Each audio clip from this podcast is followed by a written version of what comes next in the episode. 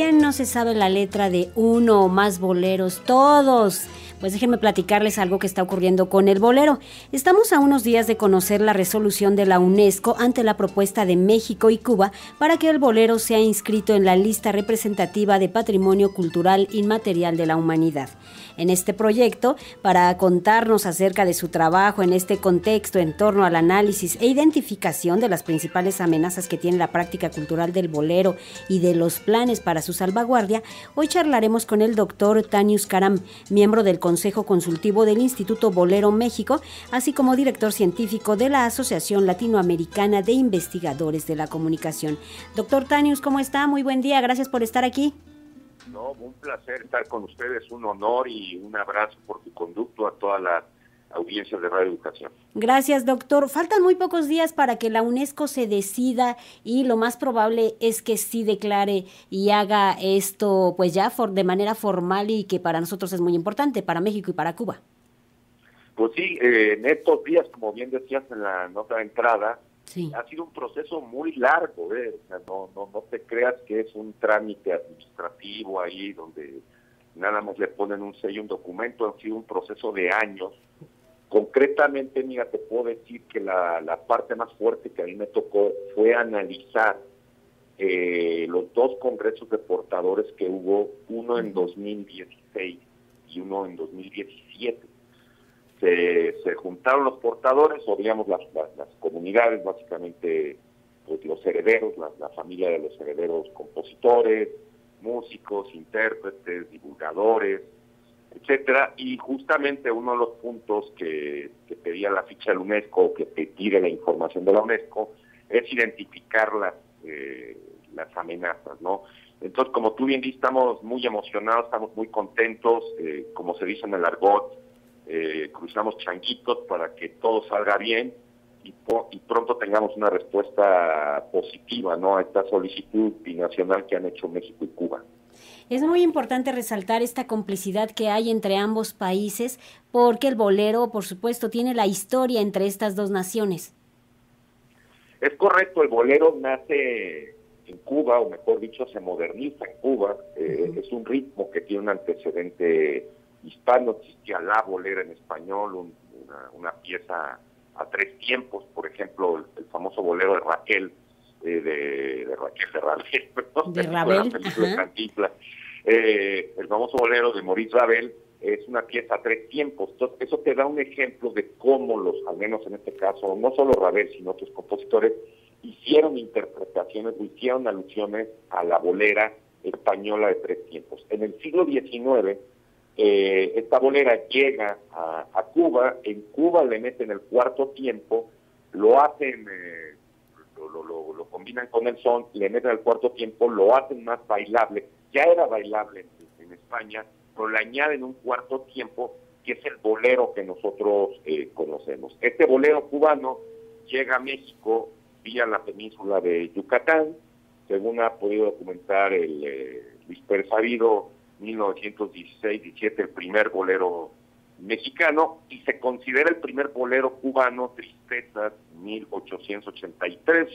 Es un fenómeno muy de finales del, del 19 y que tiene este proceso de complejización, ¿no? Ahora, efectivamente el bolero no es, nace en Cuba, se internacionaliza en México, pero eh, ha sido objeto de apropiaciones muy diversas, es decir, hay comunidades bolerísticas y hay expresiones de bolero, eh, pues obviamente en Colombia, por ejemplo en Brasil, aunque no es la tradición más fuerte, eh, también, por supuesto, en, en, Estados Unidos, y el bolero se va nutriendo de distintos tipos de, influencias, ¿no? Eh, por ejemplo, nosotros hemos identificado hasta 20 subtipos de bolero. Eh, eh, el bolero son, el bolero mambo, el bolero banda, el bolero rumba, etcétera, etcétera, ¿no? Entonces, el bolero no es solamente un género sencillo que a veces se le asocia con, con tríos, ¿verdad? Cuando uno piensa en boleros, piensas en los tríos de las películas de los de los 50 y justamente este fuerte estereotipo, o sea, pensar que el bolero solamente es una de las muchas amenazas que los eh, portadores identificaron en el 2016 y 2017. Doctor, ¿ha tenido amenazas eh, eh, la práctica cultural del bolero? Mira, eh, a ver, hay distintos niveles. Por ejemplo, los portadores decían que en la historia de la difusión del bolero, la comunicación familiar era muy importante. Es decir, todas las personas que de una u otra manera nos combinamos o nos relacionamos con este género, tuvimos una, una fuerte influencia en nuestros núcleos sociales y familiares. Con el paso del tiempo, digamos, pues al, existir, como hoy sabemos, muchos tipos de familia, al modificarse las características de los núcleos identitarios, esto indirectamente puede ser visto como una amenaza porque la forma de comunicación del bolero ya no pasa por el peso que tenían los padres, los tíos, los abuelos, etcétera, como fue por ejemplo en, muchas generaciones, digamos, incluida, incluida la mía, aunque yo no pertenezco a la generación que le tocó eh, de primera mano conocer la producción del bolero, sí aprendí esta práctica, esta tradición, pues, por vía de mis padres, ¿no? Y esto, sea, esto ya no es así. Entonces, es una forma de eh, amenaza indirecta. Luego, las modificaciones a la sensibilidad, los estereotipos eh, mediáticos. Esto es algo que de hecho venía desde los 60, cuando en los 60 a través del rock viene la balada, la música electrónica empieza a tener mucho peso, cambia la, forma del cortejo, etcétera, también es visto como una forma de eh, amenaza eh, indirecta.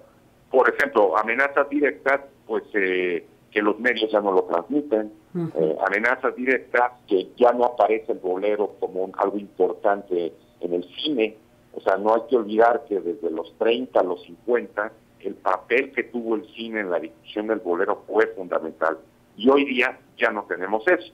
Entonces, por eso te comento que son como que distintos grados en el peso de la que la amenaza puede tener, no es algo tan sencillo. Pues hay que estar muy a la expectativa de esto que va a resolver la UNESCO. ¿Para cuándo se espera que salga el, fallo?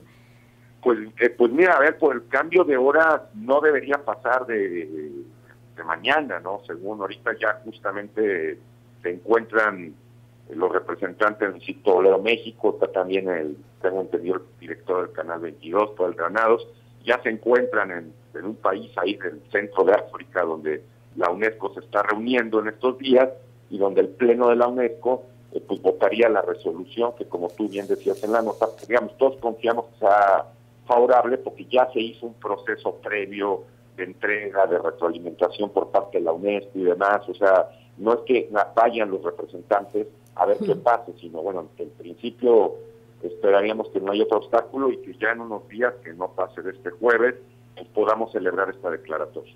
Ojalá que así sea y hay que agradecer porque armar todo este expediente, como bien lo menciona doctor Tanius Karam, es todo un trabajo, toda una investigación, toda una documentación que lleva años. Le agradecemos mucho que esté con nosotros y por supuesto también hay que decir que invitamos al público a que conozca las actividades del Instituto Bolero México. Allí vamos a conocer mucho más del bolero y esto lo podemos hacer a través de sus redes sociales. Gracias doctor Tanius Karam por estar con nosotros.